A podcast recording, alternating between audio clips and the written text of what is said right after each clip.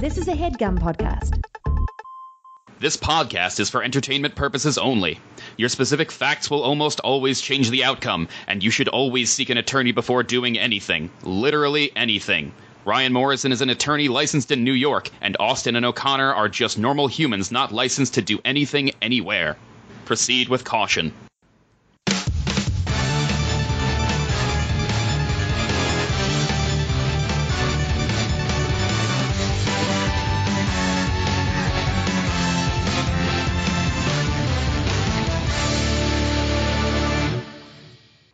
The phrase cosplay is not consent has been popping up a lot at conventions, and people seem to assume that it just means inappropriate advances or touching by attendees.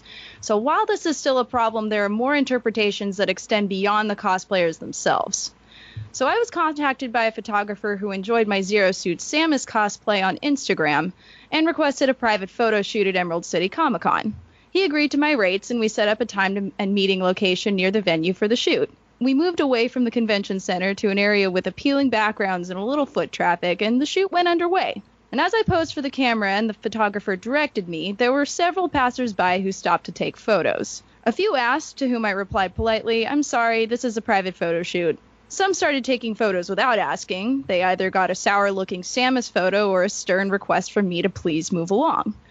And at one point, someone came up next to the photographer and began directing me himself. I just stopped and said flat out, I'm getting paid for this shoot. That'll be $25, please.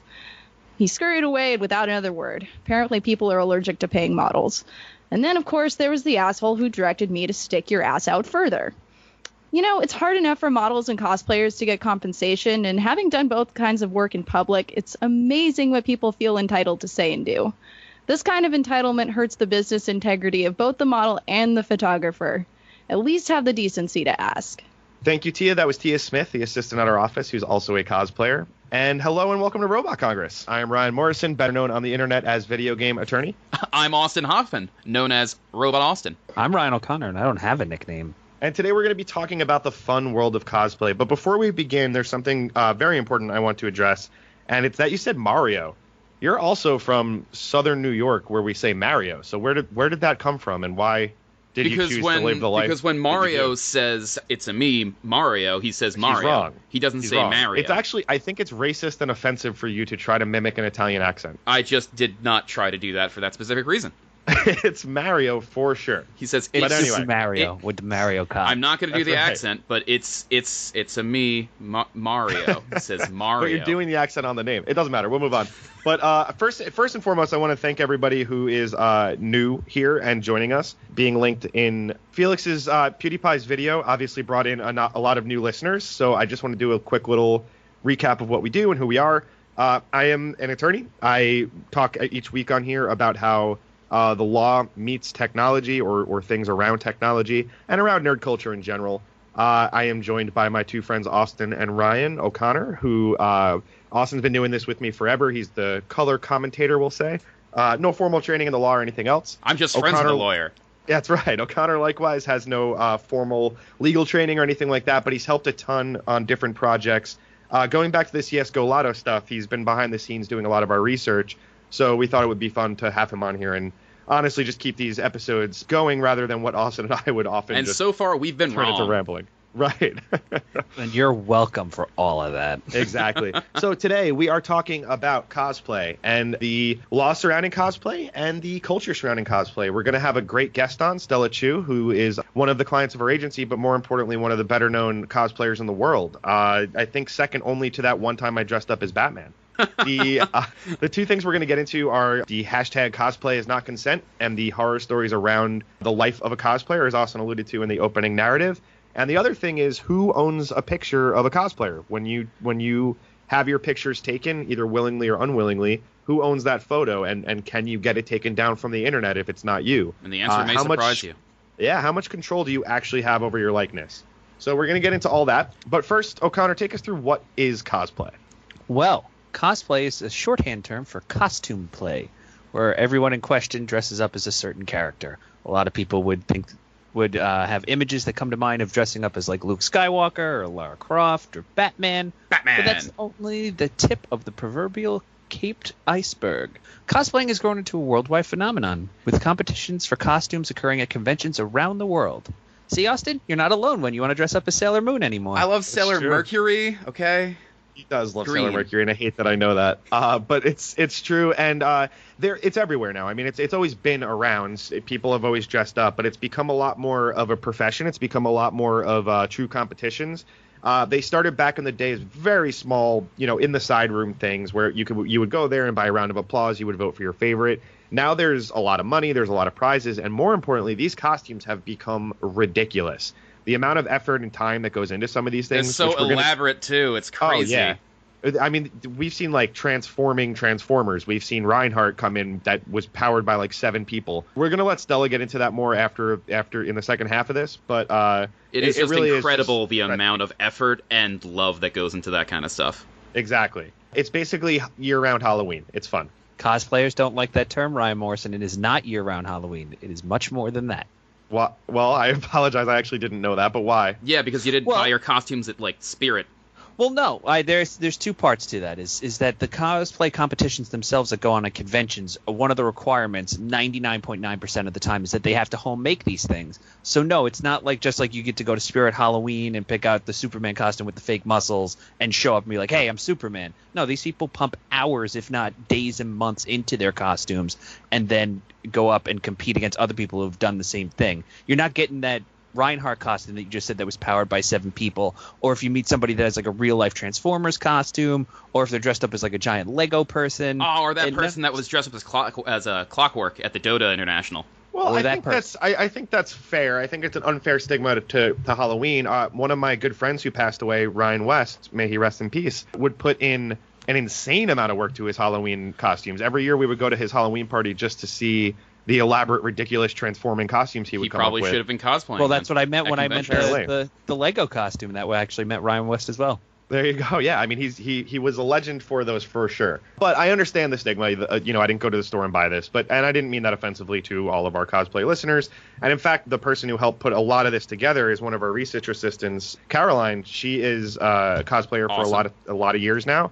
Uh, we're going to talk about some of her stories in the second half with Stella, and it it's a cr- way crazier world than I realized, to be honest. Listen, when you start making your own costumes and dressing up as like your favorite anime and cartoon people, things can get pretty crazy. So then another important thing to consider is what makes a cosplayer a cosplayer. Just like I said, the Halloween joke and, and definitely offended some people. I'm sure there are other people who consider themselves a cosplayer and all they do is buy a Batman outfit and go out to, to cosplay uh, conventions. Conventions, I mean, yeah. you see a hundreds of Deadpools every time you go. Those are certainly usually store bought.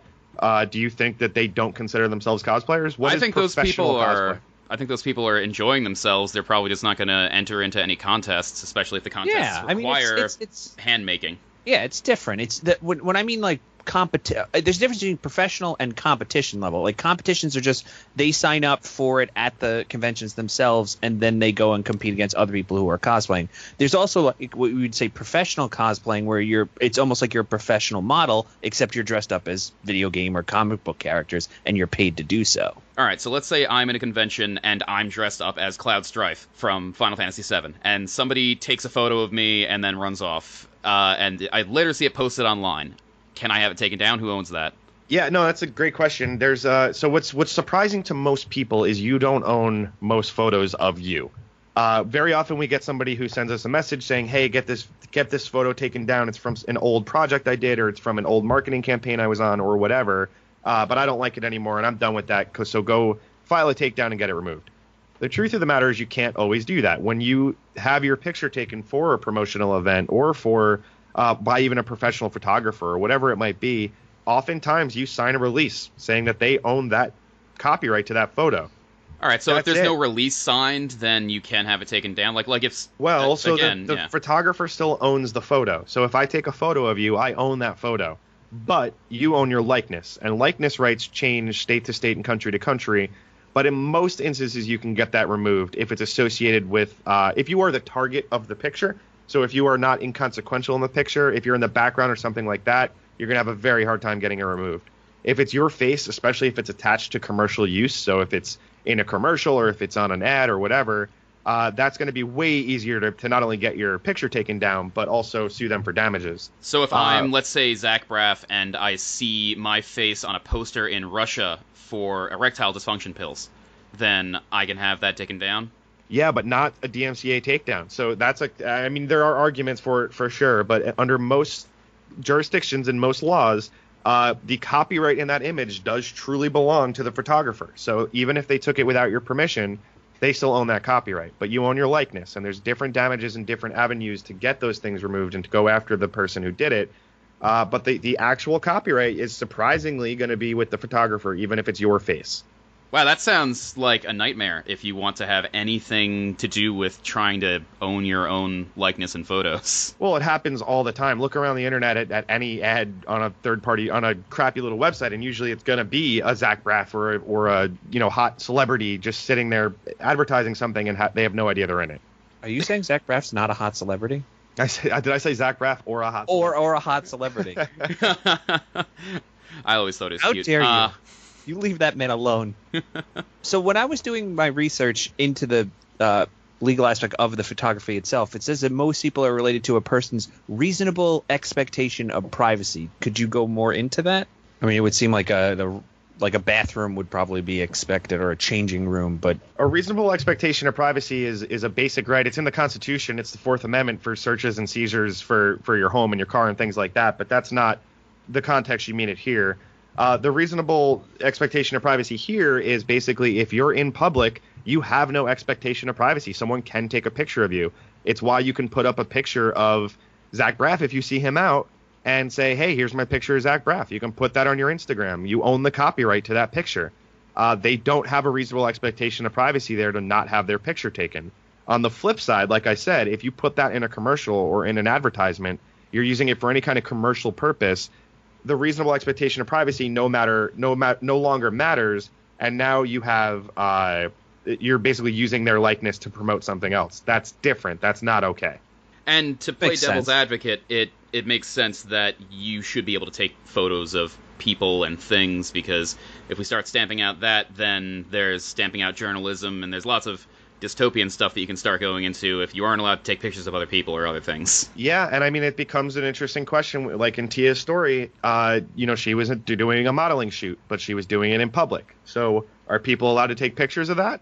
I, I mean, the the answer is probably yeah. And, Again, this uh, is if- th- if this is like the raw area, law you are allowed. versus yeah, th- this is like raw law versus let's say uh, ethics or consideration for other people. yeah. I mean, you have to consider on the flip side too. Is like just like the radio host that just got busted for fraud charges, uh, Craig Carton, who does the morning show for sports. He like when he was walking to the court. I mean, obviously there was twelve photographers around taking photos. I bet you he doesn't want those photos taken, but because he's walking down the public streets in New York City, you're allowed to take those photos. and celebrities have different rules. They do. Uh, public figures have different rules with this stuff, but it's a it's a it's a hard issue because it is different in each jurisdiction. But the base rule here is that the photographer has the copyright. You own your likeness, but if they're not using your likeness commercially, you're usually not going to be able to do much against their pictures. Does Well, a yeah. paper or like a like an online article count as commercially? Like if you're using a photo of somebody for an article? Well, that's an interesting question. It actually goes back to Felix's most recent video too, PewDiePie, where he he says, you know, I wasn't using the video commercially or something like that. I wasn't sponsoring anything. By the law, just even having commercials on your video is a commercial use, and you can use you can be just writing your own little blog, but if you allow Google AdWords on that, it's arguably commercial use. Uh, because you're making money off of it. but even if I it's mean- 12 12 cents, yeah. But the question then becomes, or the, the reality becomes, you know, you can't really sue. The damages are not, no one read the blog and no one cares you made 12 cents on it. There's not a lot of damages to it. And since you own the copyright, there is no statutory damages attached. Uh, but I mean, that's really the long and short of it. It's it's a it's a confusing topic with a fairly simple answer, and it's not the answer everybody loves. But let's get Stella in here and talk about the reality of the world of cosplay. Hello. Hello, Hi. hello, how are you? Hey, how's it going? Good. This is Austin and O'Connor. This the, is uh, Austin. co-hosts. Hi This is O'Connor. Uh, cool. So my name's Stella Chu. I've been cosplaying for about six years. Um, six years is when I kind of really decided that I wanted to like do it all of the time and not just um, you know, with my anime club and stuff. yeah. So Were you always hardcore with it, or did you wear like, you know, did you buy like an eight dollar costume from the store and start that way? That was yeah before before like back in high school and college like that's what I did like I'd, I'd either find an eight dollar you know costume or my friends would make something for me but when I graduated I like started teaching myself how to make my own costumes started like looking at tutorials and all that stuff That's incredible. My fiance wants to do something similar. yeah So And there's there's a But lot there's so much work hands. involved. It, you it's a know, no crafting backgrounds whatsoever, like no like sewing or tailoring expertise beforehand. No, the only background I have is uh, I have graphic design degree, which is kind of helpful in It like helps an you visualize way. things. Yeah, but like it doesn't have any. I don't have any of like the technical skill. Well, I didn't have any. Now I do, right? I had to like teach all my my myself all that stuff. That's Yeah. Incredible. You got to start somewhere. Yeah. And how how long before you started going to every convention and and making it kind of your day to day? You're right. Uh, I'd say, well, immediately as I decided that I wanted to make cosplay a big deal, I went to like, like in that year, I went to like seven or eight conventions, and then the next year after that, I went to like 15, and then the next year after that, I started going to like 20. So it's like it's been just like steadily increasing because it's so easy to just go to a con, pretty much every weekend now because there's so many That's cons crazy. out there. There yeah, are an endless they're amount. springing up everywhere. What made you decide uh, to pull the trigger and go from you know like amateur to professional? Uh, I started. Um, I was inspired by people like Yaya Han, Vampy Bit Me, and Jessica Negri, and just like seeing how. Oh, I know Jessica not- Negri, yeah. Yeah, like they weren't just kind of casually doing it the way everyone else was. Like they were putting themselves out there and making a name for themselves. And like I, I saw the potential in it that it could it could become a profession. I wasn't sure exactly what the avenue was, but I understood like by seeing how they worked that this could be a, a possible future for me. And this also the same time that like YouTubers and Instagram famous people were, were cropping up, so it wasn't so far fetched. It still seemed like like it was within um, my reach. Yeah, when when famous people start doing it, or when when people start really getting interested in it, then it seems to legitimize the idea. Yeah, yeah. Now, now, I called it uh, year-round Halloween, but in a non-offensive way in the beginning. Is that, not offensive? I don't. No, it's not offensive. But on Halloween, it's I I don't really know many cosplayers who actually cos like dress up on Halloween. We all end up staying home. Because they don't want to get confused or uh, uh, minimized, I suppose. It's funny. I think like they try and like make it out to be like, oh, you know, I'm just too tired. But like in fact, it's that. I'm pretty sure it's because we're these like crazy narcissists, and when everyone else gets to be special, we don't feel special anymore, so we just want to stay at home. I because- appreciate That's the an candor. There's no point. amazing answer. Yeah. Well, We- that's because- what, what Caroline, our uh, our assistant researcher, said. Just like I'll, I'll go out and see all these people dressed up as witches, and then people will compliment me for my outfit. It's like, bitch, I put in 50 hours on this, on this wig alone. assistant Yeah. to the researcher. No, I'm kidding. But yeah, she they, everybody did say that. She also sent over a ton of horror stories about things she goes to at conventions, but it's not all bad. So I don't want to make it sound like it's all bad or no one would do it. Uh, you guys bring. A, I, I see an endless amount of kids who think they just met a real superhero, and I also see adults who think it's awesome what you pull off and what you put together. So, what is a typical con like for you? Um, typically, it's actually really respectful. Um, it used to be pretty bad back in the day, and like once the uh, cosplay is not consent movement started happening, um, the attitude really changed. Um, like I, I remember back in the day when going to a con, we would be worried that maybe someone might like harass us, might take an upskirt shot, might touch us inappropriately, and that was like you know three or four years ago. And nowadays, like it's not even at the forefront at all. Like we never think about that, so we always feel like we can just like dress up however we want. And it, it's a, co- I think it's a combination of cosplay not consent and also like strength in numbers. Like if everyone dresses in like a certain like like scantily clad way, then like no one gets offended by it, no one like takes notice of it, and just becomes normal. So I- like normalizing like you know being being attractive is is good thing. I guess uh, having a public service thing actually work is is pretty nice. Oh Making yeah. people Is actually a- realize, wow, I guess I was being uh, an ass. Yeah, Yeah. do you think it's the community changed, or I mean, also at the same time, security got way better at these events, and there's, like you said, there's strength in numbers. There's a lot more people doing it. Uh, I mean, you not to to drone on it, but you must deal with some weirdo still. Um, mm, yeah, sometimes actually all of the weirdos happen outside of the convention as I'm like trying to make my way towards the convention. It's almost like the convention's my safe space and like outdoors is like where all the creeps are. Cause I have tons of times where I'm just like walking down the street, like from, you know, I just like, I don't know, parked my car and I'm like walking towards the con. And like, I know there's gonna be like s- at least one person who's gonna comment about what I'm wearing or like try and touch my costume or like be offensive and stuff. It's yeah, it's it's a it's a strange world to be. Uh, it's strange when the, the nerd world combines with the real world because I, I used to go to Comic Con all the time and you would see an army of cosplayers walking over and the the regular people around Manhattan just uh, are used to seeing people who are dressed certain ways, but that was always eye catching and always always kind of pulled everybody out. Uh. It's it's fun though. I mean, I, I love that stuff. Especially, say- especially Comic Con, it always seems very uh, exciting and like when you're on the subway with like six other people that are wearing costumes and everyone knows you're going to the same place. Yeah, that's pretty fun. I will say that growing up in New York City gave me this like um outward demeanor of like don't mess with me. And so I channel that whenever I'm walking down the street, especially if I'm like cosplaying some kind of like character with a weapon. I will hold that in a very threatening way. And so that usually keeps me pretty safe. That's amazing. Yeah, so I you know like like O'Connor said, our research assistant and some of the other cosplayers, we put out a tweet earlier uh, asking for horror stories, and a lot of dick shot stories, a lot of guys just showing their ass and sending it to them, which I didn't even know was a thing. Yeah, Uh, a and lot of just- dick pics. Yeah, I mean that's just ridiculous. Internet Uh, anonymity is pretty awful. Oh, And they God, I sent this to them, which is the worst. Twitter today, actually. Let me. Uh, pull Oh my this God. Fantastic tweet. I How totally relevant. wanted to break my marriage apart for it. Okay.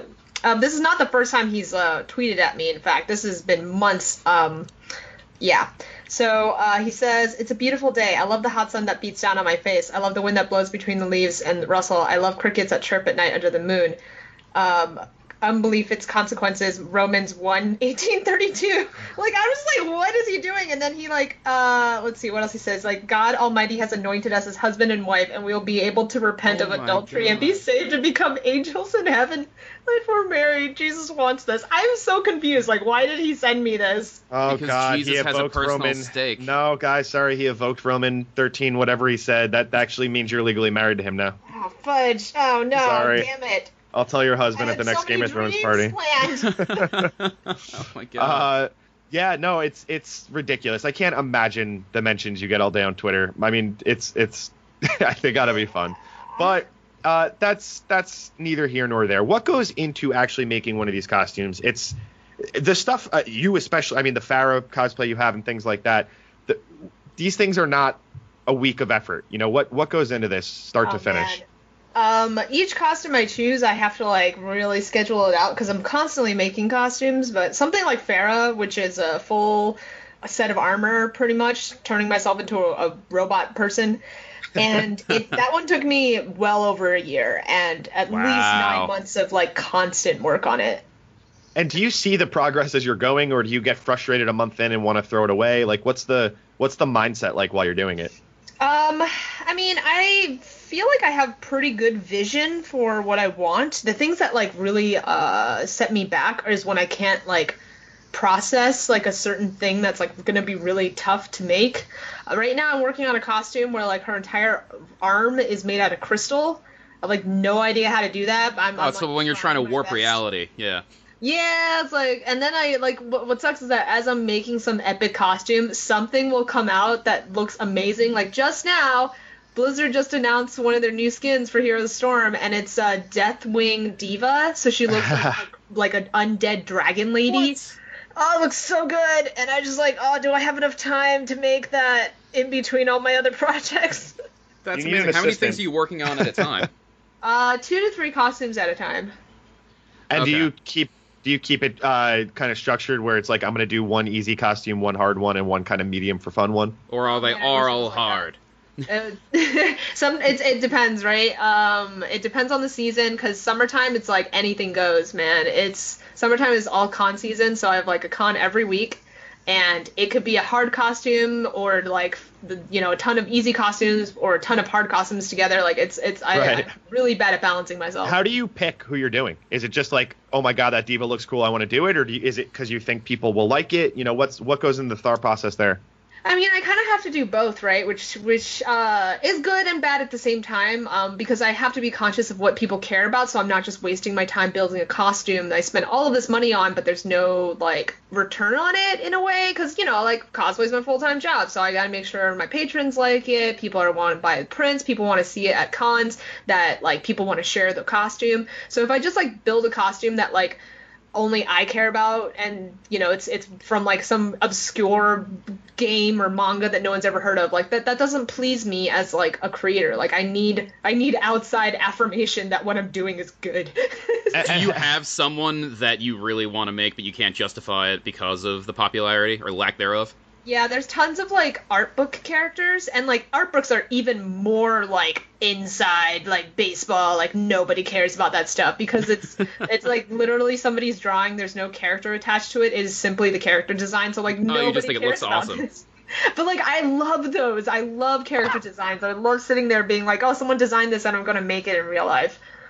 Oh, Yeah. I, I, yeah, it's a shame that you have to balance that out, but I suppose that's that's that's the trade-off for being able to do it professionally. Yep.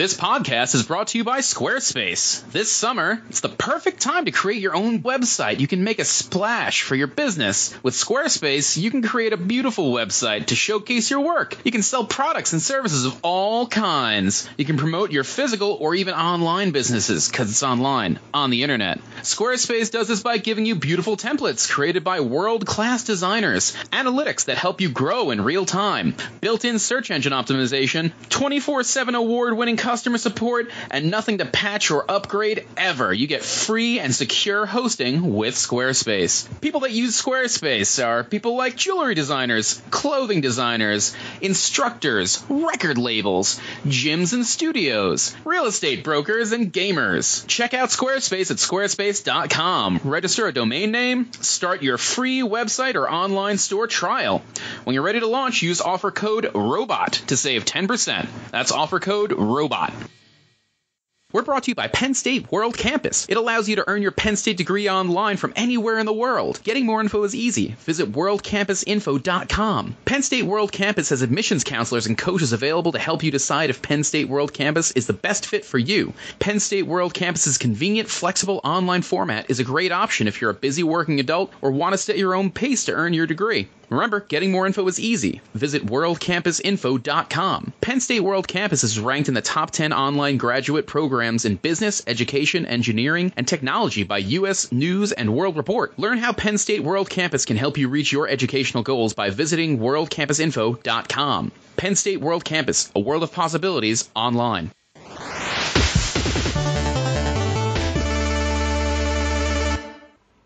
How So often do say you're- people not recognize it? Oh, I'd say like half of my costumes most people don't recognize. Does that break your heart, or is it par for the course? Uh, you know what's great though? Sometimes like because the costume looks so cool, people will end up doing more research into what the costume's from, and they end up like falling in love with what I what I cosplayed. Ah, who is that? That's awesome. Yeah, yeah. So that's a good feeling, but I'd say like that's only about maybe thirty percent of the time. That's cool though. Uh, what were you saying, O'Connor? I'm sorry, I talked over you. No, that's fine. I, I know I get that feeling because I dressed up as Rick from Rick and Morty like like one year too early, and then everybody's like, "Oh, when did you take that Oh. picture?" And I'm like, "Oh, it was from a year ago. No one knew." No So- one knew. No one understood. So That- yeah, that's so exactly you were in how- before before it it was was cool. Exactly what you're going through. I got a Uh, Deadpool way smaller. tattoo 12 years ago. I got a Deadpool tattoo when no Yeah. one knew who it was. I dealt with a decade of people saying, "Hey, is that Spider-Man?" And now it's like having a Superman tattoo. What a Like, bloody it's the most popular Spider-Man. person. Ugh. Yeah. So Ryan Reynolds did, was the best and worst thing that ever happened to me with that movie. Yeah. When it becomes Listen, way you take too the good, you take the bad. Yeah, I- I'm really Brooklyn about it. Like you, you know, I, I liked him before it was cool, but such is life. No, so yeah, so when you say your your patrons, do you just mean like people on the internet that are just funding your your quest to cosplay, or do you mean like Blizzard themselves are calling you up like, "Hey, we need you to be Pharah ASAP"? I Um, assumed I assumed you had Patreons. Yeah, so I have Patreon and I also work with different companies to make costumes together. So one of my recent uh, companies I worked with is um, called Ateam. They're from Japan and they do uh, a bunch of different mobile games. And the mobile game I was doing was uh, Valkyrie Connect. And it's it's I reached out to them. I was like, hey, I really love your game, and you don't have any American representation. Would you like to work together? And they're like, yeah, that sounds like a great idea. So that that happened, and I'm able to like work with different companies to make costumes. Um, but then I also have my Patreon, which is amazing and totally life changing. And I think everyone who is an artist on the internet should jump on Patreon uh, before it, I don't know, somehow gets ruined like YouTube did. Like a super saturation or something No, like that. I- Because it's awesome that you can have that kind of thing. Just people go online and they they give you money because they love what you do. it's fantastic. I know that the general counsel of Patreon. He's one of my, my best lawyer friends, and uh, if I had a bet on any attorney who's going to make sure that website stays fair use and free and awesome, it would be him. So Oh, I think I think you guys are in good hands. Uh, but but what is your Patreon? Just to give a we're, we'll do the full plugs later, but I just want no one to miss the opportunity to to see your magic. Yeah, so it's uh, Patreon slash Stella Chuu, uh, C H U U, and um, I provide cosplay. Like I'll make a, a new cosplay every single month, and I'll do like photo shoots uh, with it. I'll also provide patterns either related to the cosplay or related to like other cosplays that I'll be doing. Um, and uh, I'll do tutorial videos. I do vlogs. Um, and it's kind of like uh, different month to month depending on like what my projects are going to be. Because sometimes I, I'll do vlogs, but if I'm too busy, then I'll do something else. How long have you been on Patreon? A year and a half, I think, or maybe two years. I'm not sure. So do you do how polls? The what? Do, do you do polls? Like, do people vote on it? On you know, on, on like, do you give options and people vote? Or Yeah. uh, yeah. Yeah stuff like that so the way that i've been letting people choose my costumes because i'm pretty strict about the way i choose costumes um i it's like i never listen to anyone but uh at a certain tier there you get after like pledging for a certain amount of time um you get to choose a cosplay for me um, which is fantastic because it's like I mean they they they've been putting all this money um, into like supporting my art. They might as well be able to like choose an entire costume for me. So that's coming up at some point. Um, somebody chose Edward Elric from uh, oh, Full Full Metal Alchemist. That's awesome. Yeah, it's a really good costume idea. Oh my God, Stella! So when Austin and I started Are you this gonna have the blade arm? th- I wh- have blade arm, when, yeah. when we started this podcast, Austin would work a Full Metal Alchemist. No. reference Ghost in the in- Shell. Oh, was it Ghost in the Shell? Wow, Yes. it's been a while. All right, never mind. So it's not as funny. I thought you hired her to do that. Uh, I used to get Have you ever so done a upset Motoko? a Motigo? Yeah. I don't know what that is.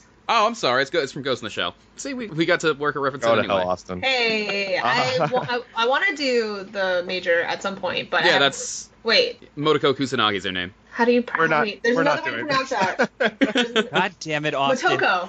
There we go. Motoko. Oh, is the other, oh, was yeah. I mispronouncing it? Yeah, yeah, yeah. So it's Oh, no. Motoko Weird. Kusanagi Twice in one other way to episode, pronounce Austin's it. pronouncing a name offensively. no, it's because there's the uh, like American like phonetic way, and then there's like the Japanese like where they everything's a separate syllable. Do you Right. pronounce uh do you pronounce Mario Mario or Mario? I don't. I, Mario. Oh yeah, see? All right. No, wrong. Everything's okay now. Did you guys see the new photo of him with uh, the swim Yeah. trunks? Somebody Yeah. put hair on his chest. yes, yes, Yeah, I I, saw it. that. It was glorious. Yeah. I'm Yeah. glad everybody got so upset. It's like he has nipples. It's like, what did you expect? A pink a pink sheath. Nothing nothing. You wanted Yeah, nothing, I guess. It's like a Ken doll. He's a Ken doll, I guess. but yeah, I mean, it. Listen, uh, well, so that's that actually is is a good question. When you see people dressed up as or cosplaying as a Mario or a Deadpool or something like that, does your does your Brooklyn come out where it's like, come on, pick a pick a more obscure character? There's no way Mario's your favorite video game character. I feel like I used to think like that um, back in the day when it was like costumes that were obviously bought, but nowadays it's hard to tell, and it's and at the same time like. I, I don't feel that like sense of gatekeeping as much anymore. Like I feel a sense of like, oh, finally people accept us and they, Oh, that's lovely. Cool. I'm still a jerk about it for you. I walk around, I'm like, come on, Link, really? That's your that's your best? There's nothing You wrong being with, with being Link. condescending? what? I uh I I I cowarded out. I really I so I would never be a cosplayer, but even halfway through I cowarded my way through PAX this year. Uh cuz Blizzard actually sent me the uh cuz my last name is Morrison. Blizzard sent me the raise the stakes uh soldier barbecue grill bib or uh, uh, apron and I I was going to wear it at PAX for my law panel and then I completely chickened out. Uh I know. I'm sure it has nothing true. to do with your Twitter pro- uh, profile picture. No, well, yeah, and also my Twitter profile is Soldier, right? So there's You're literally, you've literally been morphed into Commander Morrison from Overwatch. yeah, and then I'm fatter in real life. It's great. Uh, then you should have had like the apron. That would make sense if you Yeah. ever cook out. yeah, At least you abs- could wear it for Halloween, right? absolutely. I will. Unless oh, I you could you could meld the two. You could be Commander Morrison with with the apron on, and you can have like a pair of tongs and a Yeah, you don't play Overwatch anymore, but that's what he wears now. So that's the whole thing. Yeah. Oh, I, c- I guess I can just design Overwatch characters. then. that's great. Yeah. they have like uh, they made a summer crew for the Overwatch character. So like McCree's in a bathing suit and Soldier's grilling things up, and he puts a beer can down instead of uh, yeah, you, you think they- that he would they have been a hot Soldier- dad, but he is definitely not a hot dad. No, no, they just made Soldier old and just McCree just super sexy. That's Yeah. pretty much just what they it were is super for. sexy McCree. Uh, but yeah, so that that's great. And then uh, the the common complaints we got online when we put out the tweet were uh, about pictures without consent at the the conventions. Uh, I, I, I even Tia, my assistant, complained about that a bit when she was doing a photo shoot at a convention. How do you feel about that? Because I think it's it's gonna happen. People say, say, "Oh, cool costume," and take a picture. I've done it. Uh, there's a difference between you know an upskirt that that some people were complaining about, but an actual genuine I like your costume and want a picture. Uh, do you prefer people ask your permission before they do it, or or what's your preference there? I definitely prefer it when people ask me permission. It's it's definitely really annoying when I get uh, hit and run. Right. yeah, and, and like and like professional photography, especially they have to ask for permission, um, because it's so disrespectful. Like you're carrying around this like big like camera. You you either are a professional photographer, amateur photographer, or maybe even someone working for like a news outlet. Like I want to make sure that I look the best in front of that camera. And if you just like snap a photo without asking permission, you're gonna get the worst shot of me, and everyone loses. Um, but I've, I've learned now, like, instead of confronting people and being like, why are you being a dick? Instead, I just, like, strike, like, the weirdest, derpiest pose. Like, I'll, I'll like, thug or something like that. And then at least I know if I see that photo online and it's, like, a decent photo, that maybe, like, next time I'll give this, like, photographer a chance and, like, be like, hey, like, I actually enjoyed that photo you took of me. Or if I, like, see that photo, it's from, like, some rando and I'm just like, whatever, that's fine by me. At least it showed off my personality and I had fun with it.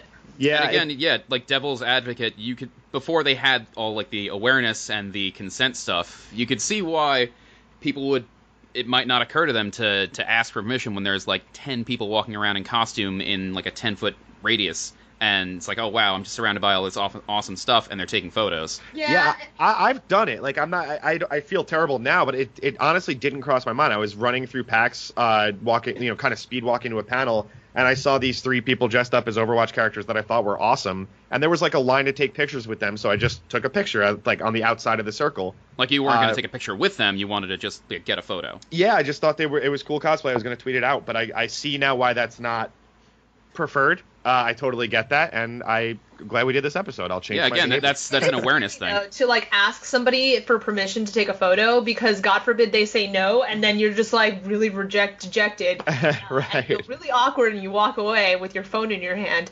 I've been in that those shoes all the time. I have like the worst problem asking cosplayers for permission to take their photo. It's really really awkward. do do. What is the reason you would say no? Um, if I'm like really tired, um, if I'm busy within a conversation, which happens Right. Not feeling it. actually. That's fair. to Me as I'm trying to like talk to my friends whom I haven't seen in like months, and we're talking about something serious, and like people can't read the mood, and they're just like, "Hey, can I take a picture with you?" And I'm just like.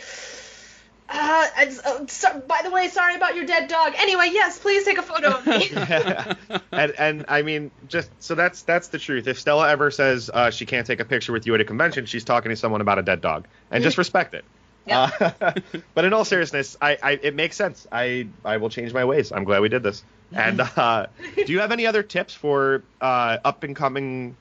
Both. I mean, up and coming cosplayers. amateur or people who cosplayers wanna do it? cosplayer enthusiasts people that Yeah. might be curious about it Yeah, if they want to get into it, it's really easy nowadays. You can just like buy everything you need off of Amazon, and there's like tons of companies that sell costumes and wigs and stuff. So it's like way easier to do it than before. And if you like want to make your own costumes, you just go to YouTube or um, there's like so many of us cosplayers who are like teaching now. Like we just like you know give our skills to other people.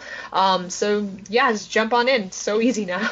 What do tutorial- competitions require uh, that you make them yourself, or like are they cool with ones that you bought online, or can they not tell and you just lie? most competitions um, want you to make their your own costumes, but if it's a really small convention that has maybe like a thousand people attending, then they can't be picky. But like for big cons, like the you know the TwitchCon contest where you can win ten thousand dollars, yeah, you have to have made your your entire costume yourself. What tutorials have you done that you recommend to start with? Let's see. I have a tutorial on um, how to work with thermoplastic. Um, so I feel like that's a pretty good That one. to sounds terrifying. I know thermoplastic's such a legit word, but it really just means like a sheet of plastic that you can mold around with like a hair dryer. Awesome. So yeah, that's so it's that's like really easy to jump into. yeah, that's a good basis. And our, do you know what the video is called? Uh, I want to say um, how to make a breastplate out of Thibra. There's also legitimately scary parts about cosplaying that at least I hear as an outsider. I don't even know if they're true or urban legends. But at Gamescom, uh, I heard quite a few cosplayers were, were literally going blind from contacts that they got. I think Like off colored Amazon. contacts? Yeah. Uh, do you know anything about that, Stella? Yeah, uh, actually, I know this one story of a guy who whom I met personally. Um, so what happened with his eyes? His girlfriend was um, spraying her hair in the bathroom of the hotel room, and she she was using a lot of it because I think she was doing like maybe a Dragon Ball Z character or something where her hair has to be like super duper spiked. So it got like all over everything that was in the bathroom. And so he uses the bathroom next and he goes to like wash the contact, everything's fine, but he uses his hand to pick up like the bottle of um contact solution and the hairspray is on that bottle but he doesn't realize it and he goes to put the contact in his eye and it like completely fuses with his eye Ah. because of Oh. the contact with the water um, and so it burns and he tries to pull it out and as he pulls it out it took off like 90% of his cornea That's the Oh, worst Jesus thing I've ever heard in my Yeah. entire life. I almost passed out listening to it. Is that is Yeah. Oh my god. he okay? i think he's blind in that eye Oh my god. Yeah. Holy shit! I Oh, can't yeah. imagine that. So it's That's it wasn't a- the fault of the contact. Like the contact was, you know, totally fine. It was the fault of the hairspray, right? So make sure that your hands are clean and all that kind of stuff. Like now I'm like super duper conscious of that because I use Yeah. the same kind of hairspray. Well, I heard the story I heard was about faulty contact. So is that one kind of more of an urban legend? Um, faulty contacts are totally normal too. Like I've had friends who got the contact stuck in the back of their eye and they had to like pry it out from like behind their eyeball during a convention with not sanitary hands and everything. And I was just like, well, why did you do that? Um, so that was disgusting. Uh, this I changed to my my mind. I don't want to like, Anime cosplay. Yeah. Um, I've No, had just don't need that- contacts. Huh? I, oh, I was talking to Morrison. I was just saying, don't need contacts. Yeah, uh, I've had contacts like split at like the corner, like not corner, I guess, but like the edges. So like it was it was ripped, which is really dangerous because that could possibly rip my my um, cornea or iris or anything. Um, I let's see, I've had a friend who the contacts burned her eyes. Um, and at the end of the day, when she same thing, she went to go take it off, but her her eyes were so dry that it like ripped off her cornea, and she had to go to the eye doctor. And her eyes, thankfully, like repaired themselves. wasn't as bad as the hair hairspray guy, uh, but she was really messed up from those contacts. Wow. And and I I can understand the payoff because those contacts, it, it really it's very striking when you have uh, colored contacts as part of a cosplay. It really like hits home. Yeah, yeah, they look good. It's, It's just they apparently are incredibly dangerous, and it's really scary now. Yeah, they're they're definitely dangerous. Um, but it's a price we pay because we want to be more accurate with our There you go. costumes. and they Um, look cool as hell. Like, let's be yeah. real. I uh, actually have another story about an eyeball, but not related to contacts. If you guys wanted to hear it. sure, Please. do it up. Might as well. so um, Keep it I have on. a friend Hoku Props. He's a fantastic prop maker. He actually won last year's TwitchCon costume contest. Um, he lost his entire eye due to an Ah. accident with a pressure. Um, like it, it was a it was a like a bubble reducer for silicone, um, but you use like a, a, a pressure cooker kind of thing, like a not really pressure cooker, but like it removes pressure, uh, it removes um, bubbles from your silicone with pressure. And he had homemade that system rather than buying a proper one, and it exploded in his face and like completely took out like his whole eye on his left side or right side. I don't remember whatever side it was. That's insane. Yeah. Uh, so not only is cosplay incredibly fun, but it's also incredibly dangerous. Yeah, well, he makes a really good Reinhardt. Oh, okay. Who I didn't want Reinhardt to make. has a missing eye. I, the I didn't want to make the joke. Thank yeah, you. Yeah, I was like, you know, I'm gonna hold off on my Reinhardt and Nick Fury jokes for right now. Who's the the guy in the Reinhardt costume that is like mechanized? That's been at a bunch of conventions lately that I'm blown away by. Yeah. Yeah, he makes um giant costumes. I met him uh five or six years ago when he was dressed as Bumblebee, and he has like a full size Bumblebee that's like really well made, and um he he can move around in it really easily. Oh, Um, so he Bumblebee was always my favorite. Yeah, so he took uh, all of those lessons and like built this like really epic uh, Reinhardt. He's also the same guy who did Hulkbuster. Oh, the the- Oh, the that Iron Man! I remember that one. That one was awesome. Yeah. That thing was huge.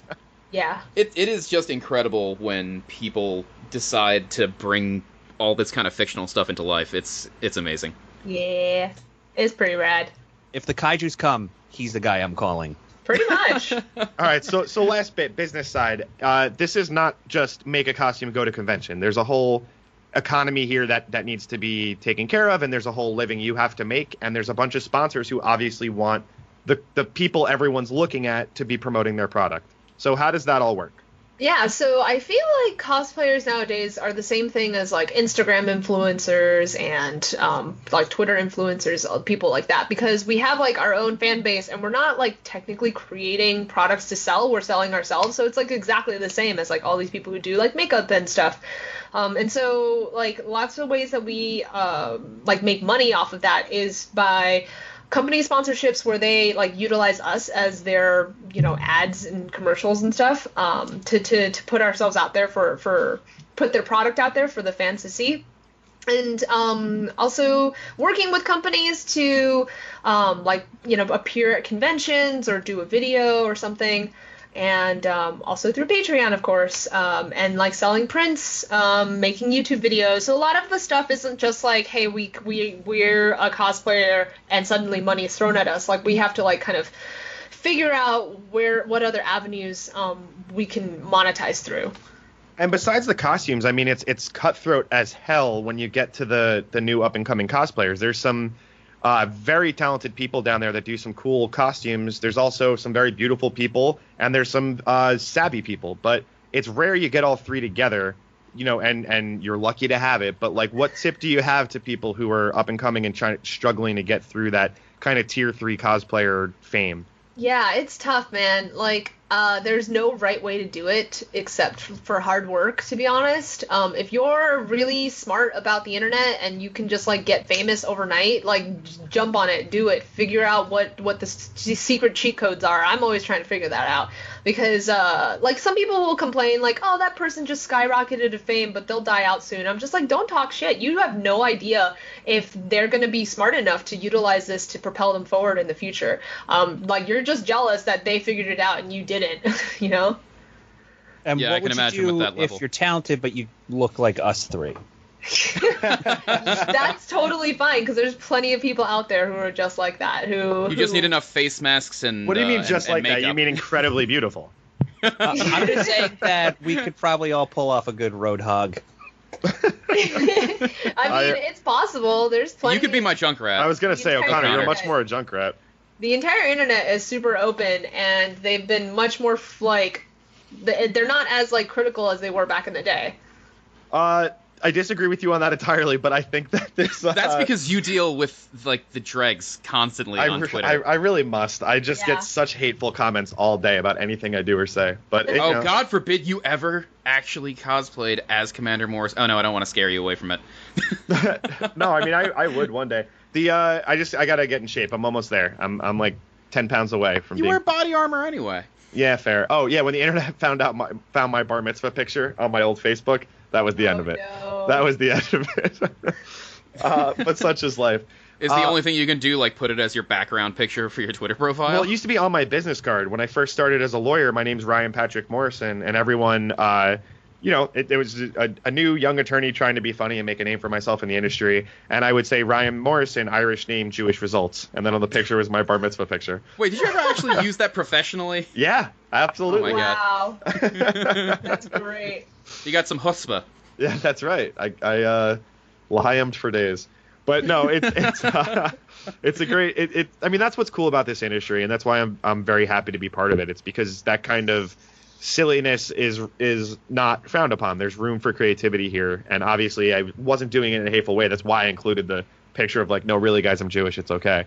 Uh, uh, but yeah, so where where do you see this going, Stella? Do you think this is going to be uh, always kind of a fun niche community, or do you think that like more people than not will be dressed up at these conventions soon?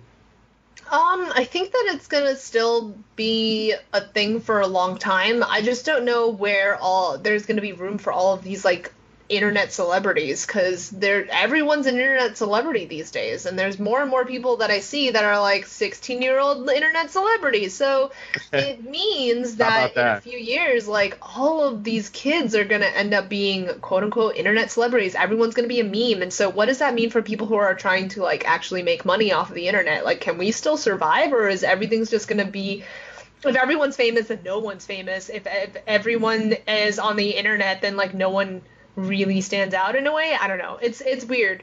Well, Um, it, com- I- it comes down to hustle. I mean, there's no way that you're going to fall by the wayside when these other people are are, are up and coming because you just you work harder than most. That's why we wanted to work with you. Uh, Yeah. you know, and it, it's across the board. Even same with us. Like we with this podcast, we Austin and I were doing really well with it, and then we missed like a month, and then we you know st- we came back and we didn't prepare properly, and we did bad content, and we saw our downloads drop, and it's because we weren't putting in the right amount of work. Let's not call it bad content. We'll call it we'll call it not up to standards. Let's call it non O'Connor content. Yeah, I so like that. O'Connor's here to that. save the content. Trademark But that. in, in all seriousness, that's it's it's true for anything. If you if you take a breath, there's someone else right behind you on the internet looking to fill the spot. Uh, and it's it's tiring, it's exhausting, but it's you know it's why we're doing all this. But yeah. as long as you enjoy it at the end of the day, yeah. Yeah. It's this the internet's a scary place. it, it is for sure. But- Scary and amazing and scary. all right, so last things. Where should people follow you? Where should they go to give you money? And and what else? Where where where's the best places to, to see you on the internet? How can they support your amazingness? Yeah, so you can find me on Twitter, Instagram, uh, Facebook, Patreon, YouTube, Twitch, all under the name Stella Chuu. yeah, just I easiest Everywhere. way I think is probably just to like put my name in Google and then just like click on every social media thing there is because I put different content on everything. Like my Twitter filled with memes, absolutely stinking full of memes. Like every day, I'm just like shitlording everywhere. And That's the way to uh, do it. Yeah, Instagram's the best place to see all my costumes, and then Facebook is probably just a mix of of like costumes and like ads and stuff. I don't know. I haven't really figured out what I want to do on Facebook anymore. There's some videos on there too. and go to patreon.com slash E s-t-e-l-l-a-c-h-u-u and sign up for the $10,000 a month package. Yeah, please. yeah, sure, ten thousand. Uh, and someday you'll pick a costume exactly. that uh, that Stella can you know can make. uh, awesome. All right. Well, it, thank you so much for being on here. Uh, we appreciate it and look forward to chatting soon. Austin, you can follow the show at robot underscore Congress. I can follow the show at Robot I don't know why I said it that way, but yes, Austin, go follow the show. I'll, I'll, I, you know, I, I got to get on that. I haven't followed it yet. Uh, you can follow Robot Austin at Robot Austin on Twitter. And I'm Mr. Ryan Morrison. And O'Connor doesn't have the internet. Uh, I thanks don't. Again, thanks again for being here, Stella. Good night. guys. Please rate and subscribe to us on iTunes. Five Or did you want to? Or did Hashtag five stars only. Five stars only, or I don't go hashtag. home. Hashtag five stars only. You can Don't you can say hashtag in real life. It's like saying LOL in real life, which everyone I don't does. say hashtag LOL. Good.